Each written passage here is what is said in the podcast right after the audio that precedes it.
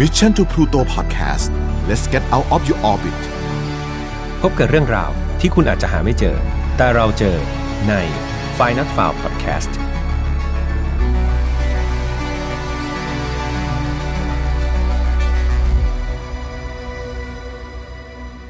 สวัสดีครับ ยินดีต้อนรับเข้าสู่ Final f o u r Podcast ซีซั่นที่ 2 นะครับ วันนี้คุณอยู่กับผมเช่นเคยครับ แหมทัชพล วันนี้เรามาถึง episode ที่ 43 กันแล้วนะครับคดีที่จะมาเล่าในวันนี้ต้องบอกว่า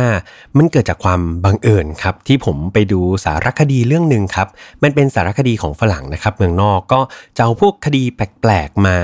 เล่าให้ฟัง แล้วผมก็พยายามเปิดดูเรื่อยๆ แล้วก็รู้สึกว่าเฮ้ยเรื่องนี้มันน่าสนใจเอามากๆเลยครับ คือต้องบอกว่ามีหลาย ๆ ครั้งเลยครับ ที่ผมเนี่ยหมดไอเดียเหมือนกันเนาะว่าจะเอาคดีจากไหนมาเล่าให้ฟัง เพราะว่านอกจากที่ ผมรู้สึกว่ามันจะต้องเป็นคดีที่สนุกแล้วเนี่ย มันจะต้องเป็นคดีที่ผมไม่อยากจะไปซ้ำกับใครด้วยนะครับ คือบางคืนเนี่ยหลังจากที่ผมทำงานประจำกับมันแล้วก็ต้องเนี่ยครับเข้าตามเว็บไซต์ทั้งไทยแล้วก็อังกฤษนะครับเพื่อหาข้อมูลมา เรียกว่าบางคืนเนี่ยอ่านกันเป็น 10 คดีเลยนะครับ แต่ว่ามันก็ยังไม่โดนใจครับ คือผมมีความรู้สึกว่าถ้ามันไม่โดนใจผมแล้วเนี่ยผมก็คิดว่ามันยังคงไม่สนุกพอที่จะโดนใจเพื่อนๆเหมือนกัน หลังจากที่พยายามอ่านนะครับในอาทิตย์นี้ก็ยังหาไม่ได้ครับ ก็เลยพยายามไปเปิดสารคดีดูบ้าง เผื่อว่าจะเปลี่ยน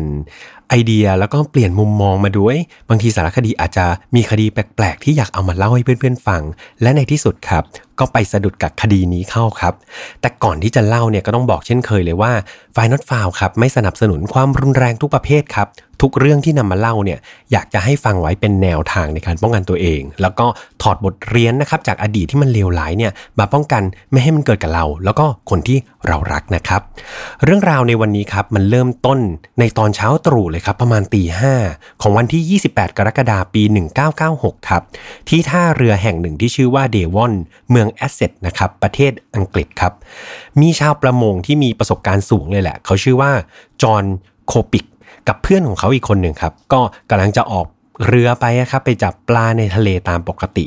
คุณจอนเขาก็เดินเรือไป วันนี้เขาก็รู้สึกว่า เอ๊ะ อยากจะไป ทะเลที่มันลึกกว่าทุกวันสักหน่อย เพื่อที่ว่าจะได้ปลาที่มันอาจจะมีปลาพันหายากขึ้นอ่าแล้วก็จะขายได้แพงขึ้นใช่ไหมครับ เมื่อไปถึงจุดที่เขาตั้งใจจะตกปลาเนี่ยเขาก็หย่อนอวนลงไปครับในทะเล เมื่อผ่านไปประมาณ 1 ชั่วโมงครับเขากับเพื่อนก็ทำการลากอวนขึ้นมาบนเรือ โดยหวังว่าเฮ้ยวันนี้จะต้องได้ปลาพันแปลกๆหายากๆราคาดีๆเอาไปขายแน่ๆเลยนะครับแต่วันนี้ครับมันเกินคาดไปมากครับ คือมันไม่ได้มีแค่ปลาที่ติดอวนขึ้นมา ดันมีศพของมนุษย์ครับ ติดอวนขึ้นมาด้วย แน่นอนครับจอนตกใจสุดขีดเลยครับ รีบเรียกว่าโทรแจ้งเจ้าหน้าที่ตำรวจชายฝั่งทันทีครับ เมื่อเจ้าหน้าที่ตำรวจนะครับ ได้มาตรวจสอบศพก็พบว่าเป็นชายกลางคนนะครับ อายุน่าจะราวๆประมาณ 40-50 ปีเนี่ยครับสภาพศพก็คือผู้ชายคนนี้ครับเขาสวมเสื้อเชิ้ตลายตารางนะครับ สีฟ้าขาว กางเกงสีเทาครับ แล้วก็รัดเข็มขัด สีเป็นสีหนังน้ำตาลนะครับ แล้วก็เขาสวมนาฬิกายี่ห้อโรเล็กซ์ด้วยนะครับ จุดที่พอจะช่วยชี้วัดได้ว่า ผู้เสียชีวิตเนี่ยน่าจะเป็นไข่ก็คือบริเวณมือของเขาอะครับ มันมีการสักเป็นรอยสักตรงบริเวณฝ่ามือด้านบนนะครับ รูปร่างมันก็จะคล้ายๆ กับดวงดาวครับ ลักษณะแบบนั้น ตามร่างกายนะครับมีบาดแผลหลายแห่งเลยทีเดียวครับ มีจุดที่มีบาดแผลชะกันก็คือบริเวณสะโพกด้านซ้าย ซึ่งมีแผลใหญ่ประมาณ 4 นิ้วเลยนะครับ แล้วก็อีกจุดหนึ่งก็คือบริเวณหลังศีรษะแถวแถวท้ายทอยอะครับมีแผลลักษณะเหมือนโดนตีอะไรด้วยของแข็งสักอย่างหนึ่งเนาะดูจากสภาพศพแล้วเนี่ย เจ้าหน้าที่ตำรวจเขาก็ประเมินคร่าวๆอะครับว่าผู้ตายเนี่ยน่าจะเสียชีวิตไป ไม่น่าจะเกินหนึ่งอาทิตย์ เพราะว่าสภาพศพอะไรก็ยังดูดีอยู่นะครับไม่ได้เน่าเปื่อยอะไรไปมาก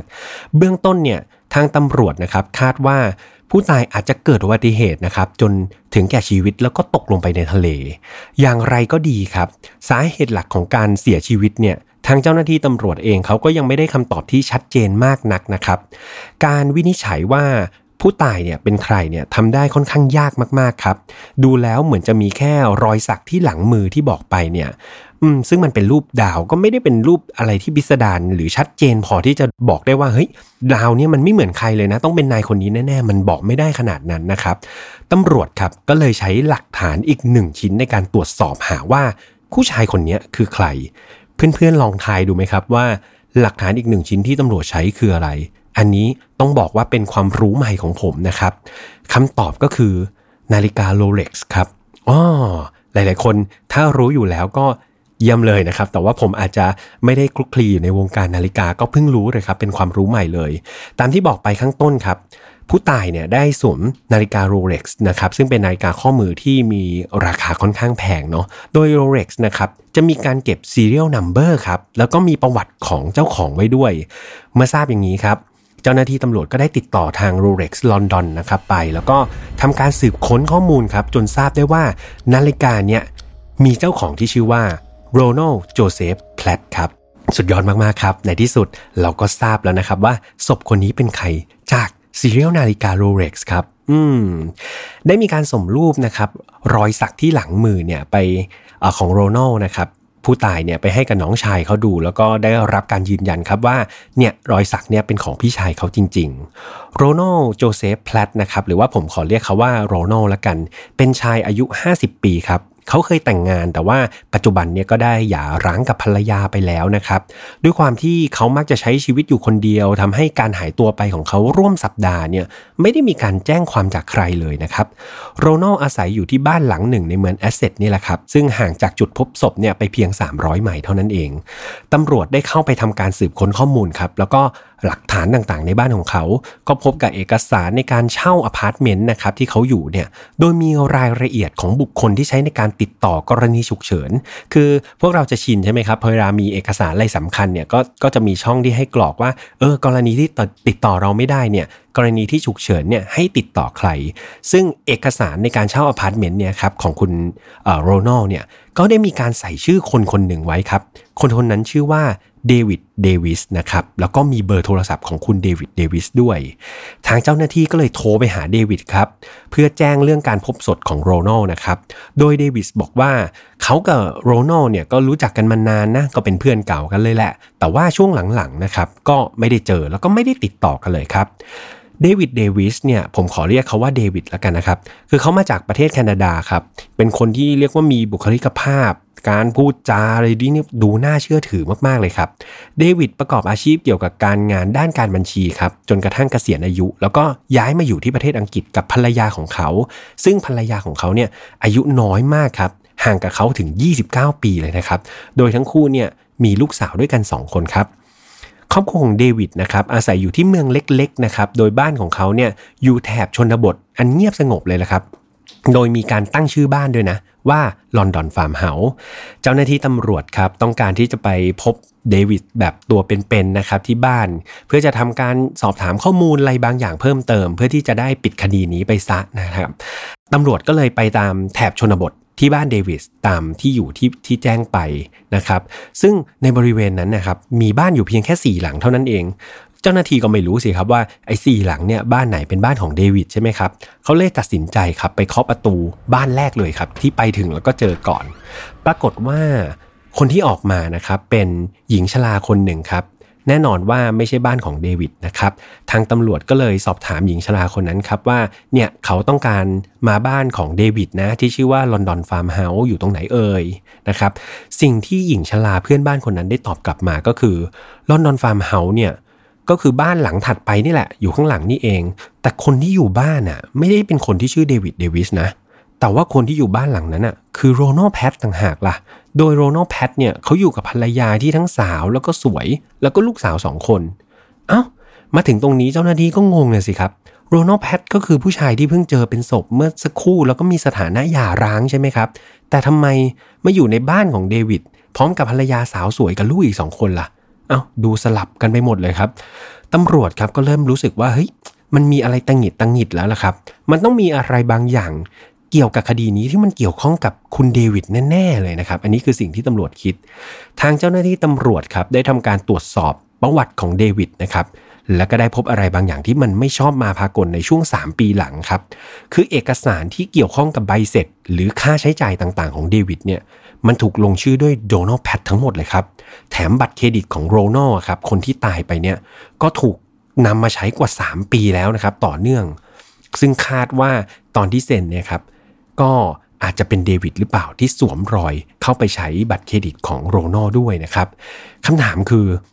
ทำไมเดวิดถึงมาอยู่บ้านของโรนัลนะ แล้วก็ใช้เงินทั้งหมดในนามของโรนัลด้วย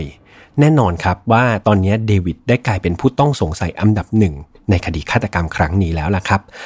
ตำรวจครับพยายามหาประวัติความสัมพันธ์นะครับระหว่างเดวิดกับโรนัลว่าทั้งคู่เนี่ยเขาไปรู้จักกันยังไง ก็ไปพบครับว่าทั้งสองคนเนี้ย รู้จักกันผ่านภรรยาเก่าของโรนัลนะครับที่ตอนนี้เขาหย่าร้างกันไปแล้ว โดยภรรยาเก่าเนี่ยชื่อว่าอีเลียนโบเยสนะครับโดยเดวิดเนี่ยเคยไปติดต่ออีเลียนนะครับเพื่อที่จะให้เธอเนี่ยมาเป็น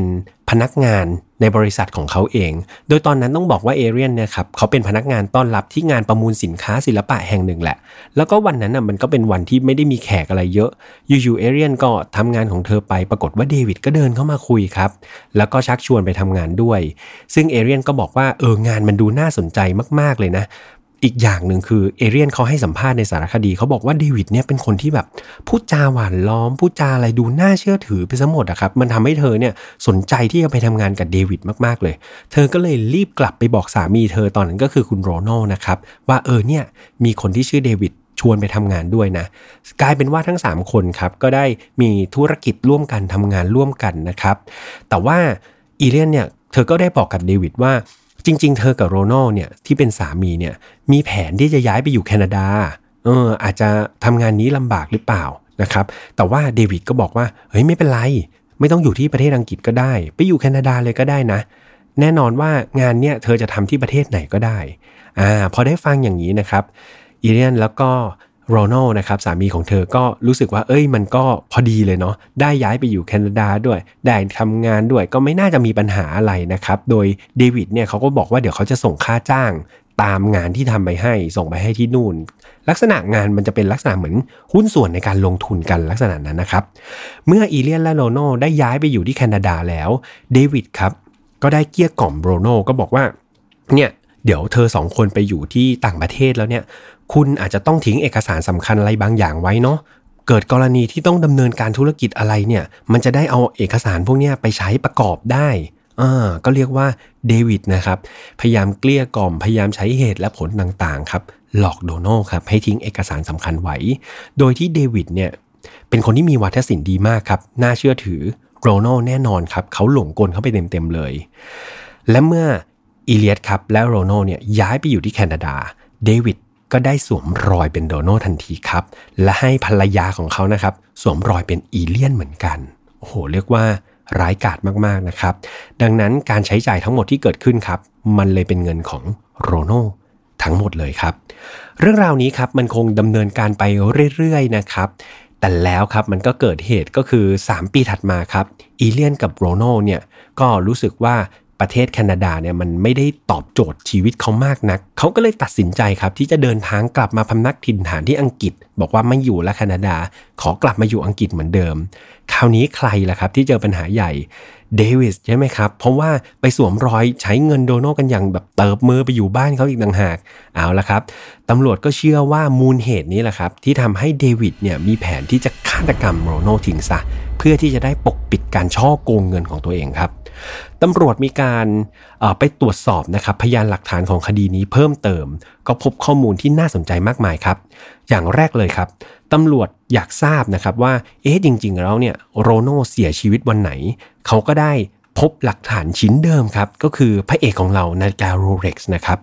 ต้องบอกว่านาฬิกาโรเล็กซ์รุ่นที่โรโน่เขาสวมอยู่เนี่ย มันจะเป็นประเภทที่ว่าต้องมีการเหมือนเขย่าอะครับ เพื่อเป็นการไขลานนาฬิกาอยู่เสมอ ถ้าเกิดเราไม่เขย่านะครับ มันจะมีพลังงานสะสมได้ประมาณ 2 วัน ดังนั้นด้วยหลักการนี้นะครับตำรวจก็เลยคิดว่าเฮ้ยเขาน่าจะพอคาดคะเนวันที่โรโน่เสียชีวิตได้ ก็คือดูจากนาฬิกาแหละครับว่าหน้าปัดเนี่ยมันไปหยุดณวันที่ไหน เสร็จแล้วก็ลบออกไป 2 วันถูกไหมครับ นั่นก็คือวันที่ 20 กรกฎาคมครับ ซึ่งคาดว่าเป็นวันที่โรนัลน่าจะหยุดนิ่ง หรือว่าเสียชีวิตนั่นเอง โอ้โห เรียกว่านาฬิกาโรเล็กซ์เรือนเดียวนะครับ ชี้ไปยังเจ้าของได้แถมยังช่วยในการที่จะคาดคะเนเวลาที่เจ้าของเสียชีวิตได้อีกนะครับพอตำรวจกะวันที่โรนัลเสียชีวิตได้แล้วครับ เขาก็เลยเริ่มสืบจากวันนั้นนะครับว่า เอ๊ะ ณวันที่ 20 ที่มันน่าจะเป็นวันที่เสียชีวิตหรือวันที่เกิดเหตุเนี่ยมันมีข้อมูลอะไรเพิ่มเติมได้อีกบ้าง คือในวันที่เกิดเหตุครับเดวิดนะครับคนที่เป็นคนต้องสงสัยเนี่ยมีการใช้โทรศัพท์มือถือ โทรจากบริเวณท่าเรือที่พบศพโรนัลอยู่หลายครั้งเลยทีเดียวครับ นอกจากนี้ยังมีการพบเรือยอทนะครับของเดวิดด้วยจอดเทียบท่าอยู่ในบริเวณที่เกิดเหตุด้วยครับ ตำรวจนะครับยังได้พบพยานนะครับที่เห็นเดวิดแล้วก็ภรรยาเนี่ยเดินอยู่ในเมืองครับในช่วงนั้น ซึ่งตอนที่ตำรวจได้ไปซักไซไล่เลี้ยงไปสอบถามเขากับภรรยาเนี่ยเขาก็บอกว่าโอ้ยเขาไม่ได้มาเมืองนี้ต้องนานแล้วแต่ดันมีพยานครับเห็นว่าเนี่ยเดวิดกับภรรยาเนี่ยเดินว่อนอยู่ในเมืองนะครับในช่วงช่วงที่คาดว่าเป็นช่วงวันที่เกิดเหตุนะครับ เรียกว่าทั้งพยานทั้งหลักฐานเนี่ย มันแน่นพอครับที่จะมัดตัวเดวิดได้แล้วตำรวจครับได้ออกหมายจับเดวิดแล้วก็เข้าไปจับเขาที่บ้านครับ ในระหว่างที่เขากำลังจะขึ้นรถแท็กซี่นะครับ โดยเขาถูกตั้งข้อหาฆาตกรรมโรนัลแพดนะครับตำรวจยังได้พบกับภรรยาสาวสวยของเขานะครับที่ชื่อว่าโนเอลด้วย พร้อมกับ ลูกสาวทั้งสองคน ซึ่งทั้งภรรยาแล้วก็ลูกสาวเนี่ยก็ยังอยู่ที่บ้านนะครับตำรวจทำการตรวจสอบในกระเป๋าของโนเอลก็พบบัตรเครดิตของโรนัลครับแล้วก็เอกสารการเงินภายใต้ชื่อโรนัลแพดเพียบเต็มไม่หมดเลยนะครับในบ้าน มีอีกหลักฐานหนึ่งที่น่าสนใจคือตำรวจครับไปพบใบเสร็จซื้อของ 7 อย่างครับในบ้านของเดวิดซึ่งหนึ่งในนั้นนะครับมันคือสมอเรือครับสมอเรืออันเล็กๆนะครับซึ่งมีรูปพรรณสันฐานเนี่ย ตรงกับสมอเรือในวันที่มีการแบบเกิดเหตุเลย อันนี้ต้องแจ้งไว้อีกนิดนึงครับ คือวันที่ชาวประมงนะครับ คุณจรเนี่ยมีการลากอวนขึ้นมาเนี่ย นอกจากศพ นอกจากปลาแล้วเนี่ยเขายังไปเจอสมอเรือด้วยครับ ที่อันเล็กๆ อันหนึ่ง ซึ่งตอนนั้นเขาก็ไม่ได้คิดอะไร เพราะว่าในทะเลบางทีมันจะมีพวกขยะพวกอะไรพวกนี้เยอะใช่ไหมครับ ซึ่งรูปพรรณสันฐานของสมอเรือที่ติดอวนขึ้นมาเนี่ย มันตรงกับสมอเรือที่อยู่ในใบเสร็จนะครับ ของที่เดวิดมีการไปซื้อมาพอดิบพอดีเลยนะครับ ทางตำรวจครับก็เลยคาดว่าสมอเรืออันเนี้ยน่าจะเอาไว้ถ่วงศพของโรนัลครับ แล้วก็แผลที่เกิดจากสะโพกซ้ายบนศพโรนัลเนี่ยมันก็ตรงกับปากของสมอเรือพอดีเลยนะครับ เรือยอทของเดวิดนะครับที่ไปจอดเทียบท่าเรือแถวๆวันนั้น ก็ได้ถูกนำมาตรวจสอบหาหลักฐานเพิ่มเหมือนกันครับ โดยตำรวจเนี่ยได้มีการพบกับเส้นผมบางๆครับ เออแล้วก็พบอยู่หลายเส้นเลย ใกล้ๆกันเนี่ยมีถุงพลาสติกครับที่มีชื่อร้านนะครับ ซึ่งเป็นร้านเดียวกันกับที่เดวิดไปซื้อสมอเรือนั่นแหละ หลักฐานทั้งหมดครับก็เลยถูกส่งไปที่แผนกนิติเวชศาสตร์นะครับ เพื่อมีการตรวจสอบว่า เอ๊ะ มันมีร่องรอยมันมีเขาเรียกว่าอะไร DNA หรือว่าอะไรที่พอจะเป็นหลักฐานได้หรือเปล่า โดยเจ้าหน้าที่ครับพบว่าถุงพลาสติกอันนั้นครับมีลายนิ้วมือครับ ซึ่งลายนิ้วมือนั้นนะเป็นของโรนัลแพทครับ ส่วนเส้นผมที่ตกอยู่บนเรือยอทของเดวิดอะก็ดันเป็นเส้นผมของโรนัลแพทด้วยอีก แน่นอนว่าด้วยหลักฐานชัดเจนขนาดนี้ครับเดวิดเดวิสครับ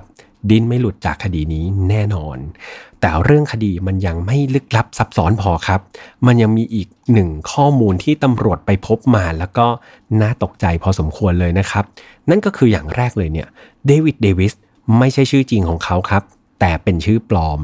แท้จริงแล้วครับฆาตกรผู้นี้ชื่อว่าอัลเบิร์ต จอห์นสัน วอลเกอร์ครับ ซึ่งเป็นอาชญากรรมข้ามประเทศนะครับ มีการหลบหนีมามากกว่า 6 ปี แล้วก็ยังเป็นที่ต้องการตัวอย่างมากของตำรวจแคนาดาด้วยนะครับ โดยนายอัลเบิร์ต จอห์นสัน วอลเกอร์นะครับ เป็นชาวแคนาดาที่เกิดที่เมืองออนโตริโอครับ เขาได้แต่งงานแล้วก็มีลูกทั้งหมด 4 คนครับ หลังจากนั้นเขาได้ถูกตั้งข้อหายักยอกเงินกว่า 4 ล้านเหรียญสหรัฐจากนักลงทุนในประเทศแคนาดานะครับ เขาก็เลยรีบแอบหลบหนีครับ ข้ามมายังประเทศอังกฤษพร้อมกับลูกสาวหนึ่งคนครับ วัย 15 ปีที่ชื่อว่าชีน่าครับ เมื่อพวกเขาได้ย้ายมาอยู่ที่อังกฤษเนี่ยอัลเบิร์ต จอห์นสัน วอลเกอร์เนี่ยก็ได้ทำการเปลี่ยนชื่อใหม่ครับ เป็นเดวิด เดวิส และชีน่าครับ ลูกสาวของเขาก็เปลี่ยนชื่อเป็นโนเอลครับ แถมทั้งคู่ยังเปลี่ยนสถานะจากพ่อลูก กลายมาเป็นสามีภรรยากันอย่างสมบูรณ์ครับ แล้วก็มีลูกด้วยกันถึง 2 คนเลยทีเดียว ระหว่างที่ทั้งสองย้ายมาอยู่ในประเทศอังกฤษนะครับอัลเบิร์ตก็ใช้ชื่อเดวิดนี้มาตลอดครับ แล้วก็ยังคงเป็นนักลงทุนที่คอยหลอกต้มตุ๋นคนไปเรื่อยๆครับ จนกระทั่งเขาได้พบกับอีเลียน แล้วก็ โรโนนั่นเอง สุดท้ายก็มาเกิดคดีฆาตกรรมอันน่าเศร้าในเวลาต่อมานะครับ คดีนี้ถูกตัดสินในวันที่ 6 กรกฎานะครับในปี 1998 โดยอัลเบิร์ต จอห์นสัน วอลเกอร์เนี่ยก็ได้ถูกตัดสินให้มีความผิดฐานฆ่าคนตายโดยเจตนาครับ โทษของเขาก็คือถูกจำคุกตลอดชีวิตครับ ส่วนภรรยาหรือว่าลูกสาวแท้ๆของเขาเนี่ยครับ ก็ ส่งกลับไปที่ประเทศแคนาดานะครับแล้วก็อยู่กับลูกสาวของเธอทั้งสองคนโดยตามข้อมูลนะครับก็บอกว่าภรรยาแล้วก็ลูกสาวเนี่ยก็ไม่ได้ถูกโทษอะไรนะครับก็มีแค่นายอัลเบิร์ตคนเดียวเนี่ยนะครับที่ต้องจำคุกไปตลอดชีวิตนะครับ หลังปิดคดีนี้ไปก็มีการไปขอสัมภาษณ์ภรรยาเก่าของโรนัลนะครับที่ชื่อว่าคุณอีเรนเนี่ยก็เธอก็บอกว่าโรนัลเนี่ยเป็นคนที่รักนาฬิกาโรเล็กเรือนนี้ของเขามาก ๆ เลยครับ ต้องบอกว่าเขาเนี่ยไม่ได้เป็นคนที่ร่ำรวยอะไรนะครับ แล้วก็เป็นคนที่บ้างานมาก ดังนั้นสิ่งหนึ่งที่เป็นเหมือนเป็นสัญลักษณ์ของความประสบความสำเร็จที่ทำให้เขาภูมิใจเนี่ยก็คือการที่เขาได้สวมใส่นาฬิกาโรเล็กซ์ที่เกิดจากน้ำพักน้ำแรงของเขานั่นเองนะครับเขาก็เลยรักนาฬิกาเรือนนี้มาก แล้วก็ไม่น่าเชื่อครับว่านาฬิกาเรือนนี้นะครับจะช่วยตอบแทนเจ้าของนะครับโดยเป็น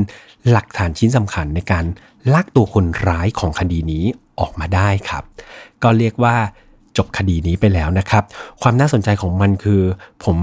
คิดว่ามันบางทีก็ไม่น่าเชื่อนะครับ ว่าสิ่งของเพียงชิ้นเดียวเนี่ยมันสามารถที่จะเป็นกุญแจสำคัญนะครับ ในการไขคดีนี้ได้เลยนะครับไหนๆมาเรื่องนาฬิกาแล้วเนี่ย วันนี้ผมมีเกร็ดความรู้เกี่ยวกับนาฬิกามาเล่าให้ฟัง คือ จากที่เราเห็นว่าคดีนี้พระเอกของคดีเลยก็คือนาฬิกาโรเล็กซ์ใช่ไหมครับ ซึ่งถือว่าเป็นนาฬิการะดับไฮเอ็นที่มีราคาสูงเลยแหละ แต่ถ้าถามว่าบนโลกใบนี้เนี่ยมีการบันทึกว่านาฬิกายี่ห้อไหน รุ่นไหนที่มันแพงที่สุดในโลกเนี่ยตอนนั้นที่ผมนำข้อมูลผมอยากรู้เลยเนาะว่าเออนาฬิกาเรือนไหนนะ ตอนนี้ที่มันแพงที่สุดในโลก ผมเชื่อว่าเพื่อนๆไฟนอตฟาวหลายๆคนอยากรู้ครับ วันนี้ผมเลยไปหาข้อมูลจากเว็บไซต์ที่ชื่อ wpdiamonds.com นะครับ ในหัวข้อ Watch Articles ซึ่งเป็นข้อมูลการจัดลำดับเมื่อเดือนกุมภาเมื่อต้นปีนี้เองครับเอาละฮะก่อนฟังเตรียมเงินในกระเป๋าให้ให้พร้อมนะครับแล้วก็ไปดูว่า 5 อันดับของนาฬิกาที่แพงที่สุดในโลกเนี่ยมีอะไรกันบ้าง อันดับ 5 ครับ Patek Philippe Super Complication นะครับอันนี้อยู่ที่ 24 ล้านเหรียญนะครับหรือว่าตีเป็นเงินไทยประมาณ 750 ล้านบาทเท่านั้นเองนะครับ นี่แค่อันดับ 5 นะครับ มาที่อันดับ 4 ดีกว่านะครับ ก็คือนาฬิกายี่ห้อ Chopard นะครับ รุ่น 201 Carat Watch นะครับ อยู่ที่ราคา 25 ล้านเหรียญนะครับ หรือประมาณ 785 ล้านบาทครับ ถ้ายังแพงไม่พอครับ มาดูอันดับ3ดีกันดีกว่านะครับนาฬิกาชื่อชื่อยี่ห้อว่าเบรเก้ครับอ่า number 160 นะครับอ่อราคาอยู่ที่ 30 ล้านเหรียญนนะครับ หรือประมาณ 940 ล้านบาทนะครับ บางคนก็บอกว่า เฮ้ย อะไรอะ่ะ ราคายังไม่ถึงพันล้านเลย ยังไม่สนใจนะครับ งั้นมาดูอันดับ 2 ดีกว่า อันดับ 2 เป็นนาฬิกายี่ห้อ Graf Diamond The Fascination นะครับ ราคา 40 ล้านเหรียญสหรัฐ หรือว่า 1,250 ล้านบาทครับ โอ้โห นี่อันดับ 2 ครับ ยังมีแพงกว่านี้ครับ และนาฬิกาที่แพงที่สุดในการจัดอันดับไว้เมื่อตอนเดือนกุมภานะครับ ก็มาจากค่ายเดียวกันเลยนะครับ ก็คือ Graph Diamond Hallucination นะครับ ราคาอยู่ที่ 55 ล้านเหรียญสหรัฐนะครับ หรือว่า 1,725 ล้านบาทกันเลยทีเดียวโหพันเจ็ดร้อยล้านนะครับ ไม่รู้ว่าผมจะต้อง เสียชีวิตแล้วเกิดมาอีกกี่ครั้งนะครับ ถึงจะได้สัมผัสนาฬิกาแบบนี้ เรียกว่าฟังแล้วได้แต่กลืนน้ำลายแล้วก็ปาดเหงื่อครับ แต่ว่าในใจเราก็คิดว่าไม่เป็นไรครับ ยังไงนาฬิกาก็มีหน้าที่ในการบอกเวลาเหมือนกันใช่ไหมครับ ดังนั้นเราก็ใส่ของเราไปดีกว่าเนาะก็เรียกว่าเป็นเกตความรู้นะครับเล็กๆ น้อยๆ เอามาฝากชาวไฟนอตฟาวกัน เชื่อว่าคดีนี้นะครับเป็นคดีที่ทำให้เรานอกจากสนุก นะครับในการที่จะช่วยสืบคดีแล้วเนี่ยมันยังมีเกร็ดอะไรหลายๆอย่างนะครับที่ทำให้เราเนี่ยได้เติมเต็มความรู้ของเรา ในเรื่องของยี่ห้อนาฬิกาที่เกินไปขั้นต้นนะครับกับชื่อรุ่นถ้าเกิดผมอ่านชื่อผิดต้องขออภัยมากๆเลยนะครับ เพราะว่าเป็นคนที่ไม่ได้คลุกคลีแล้วก็คิดว่าโอกาสไม่ได้จะคลุกคลีกับพวกแบรนด์พวกนี้สักเท่าไหร่นะครับดังนั้นถ้า ออกเสียงผิดยังไงต้องขออภัยด้วยนะครับสำหรับรายการ File Not Found ครับ ตอนนี้เราออกอากาศทุกวันอังคารทางช่องของ Mission to Pluto เนาะยังไงก็มาแวะทักทายมา feedback กันได้ตลอดเลยนะครับ อย่างช่องในช่องของ YouTube เนี่ยโอ้โห เรียกว่ามีคนเข้ามาคอมเมนต์กันเยอะมากๆครับผมดีใจแล้วก็ผมก็เข้าไปตอบนะครับ มันมีความรู้สึกว่าทุก ๆ อาทิตย์เนี่ยผมก็รอที่จะเจอเพื่อนๆอยู่เนาะมันเออก็เป็นความสุขอย่างหนึ่งของผมครับ มันก็จะหายเหนื่อยเหมือนกันบางทีเราหาข้อมูลมาเราเหนื่อยมากๆเลย เข้าไปอ่านแล้วก็หลาย ๆ คนให้กำลังใจครับ หลาย ๆ คนก็ให้คำแนะนำว่าเออคุณแฮมลองเปลี่ยนเป็นคำอย่างนี้สิเป็นคำอย่างนั้นสิเออผมก็รู้สึกว่าเออหลาย ๆ ครั้งผมต้องระมัดระวังในการใช้คำพูดมากขึ้น ซึ่งก็เป็นสิ่งที่ทำให้ผมพัฒนาตัวเองด้วยยังไงต้องกราบขอบพระคุณมากๆเลยนะครับ ส่วนเพื่อนๆที่ฟังช่องทางอื่นครับ ไม่ว่าจะเป็น Spotify SoundCloud Podbean Apple Podcast เหมือนเดิมครับ ยังฟังได้ทุกช่องทางเหมือนเดิม ใครที่หารายการ f i Not f o u n ไม่เจอนะครับ ตอนนี้เราอยู่ในช่องของ Mission to Pluto แล้วนะครับ ส่วนในแฟนเพจของเราครับ อย่างที่ย้ำกันไป ยังไงเรามีคอนเทนต์ดีๆนะครับ มีข่าวสารอะไรมากมาย ผมเชื่อว่าตอนนี้ทีมงานนะครับกำลังจะเตรียมอะไรเซอร์ไพรส์เกี่ยวกับ รายการ File Not Found แล้วก็รายการต่างๆใน Mission to Pluto อีกเพียบเลย ถ้าเกิดอยากรู้ก่อนใครอย่าลืมไลค์แฟนเพจไว้ครับ แล้วก็เข้าไปติดตามกันได้นะครับสำหรับวันนี้ดูแลสุขภาพกันด้วยนะครับ ตอนนี้เมืองไทยเราเริ่มเข้าหน้าหนาวและอากาศค่อนข้างดีเลย ผมก็ชอบมากๆเลยนะครับ แต่อย่างที่บอกว่าพอเป็นภูมิแพ้เนี่ยมันก็ไม่ได้รู้สึก สดชื่นมากเหมือนคนอื่น แต่ก็จะพยายามรักษาสุขภาพนะครับ เพื่อที่จะมีเสียงมาเล่าคดีให้เพื่อนๆฟังทุกวันอังคารได้เหมือนเดิมสำหรับวันนี้คงต้องลาไปก่อนนะครับ แล้วเจอกันใหม่วันอังคารหน้า สวัสดีครับ ถ้าฟังจบแล้ว แต่อารมณ์ยังไม่จบ ก็เข้าไปไขคดีกับเพื่อนๆใน Facebook กลุ่มกันได้เลยนะครับเซิร์ชเลย f i Not Found Family ให้คุณมาอัปเกรดจากแฟนเป็น Family ได้ตั้งแต่วันนี้เป็นต้นไป Mission to Pluto Podcast let's get out of your orbit พบกับเรื่องราวที่คุณอาจจะหาไม่เจอ แต่เราเจอใน File Not Found Podcast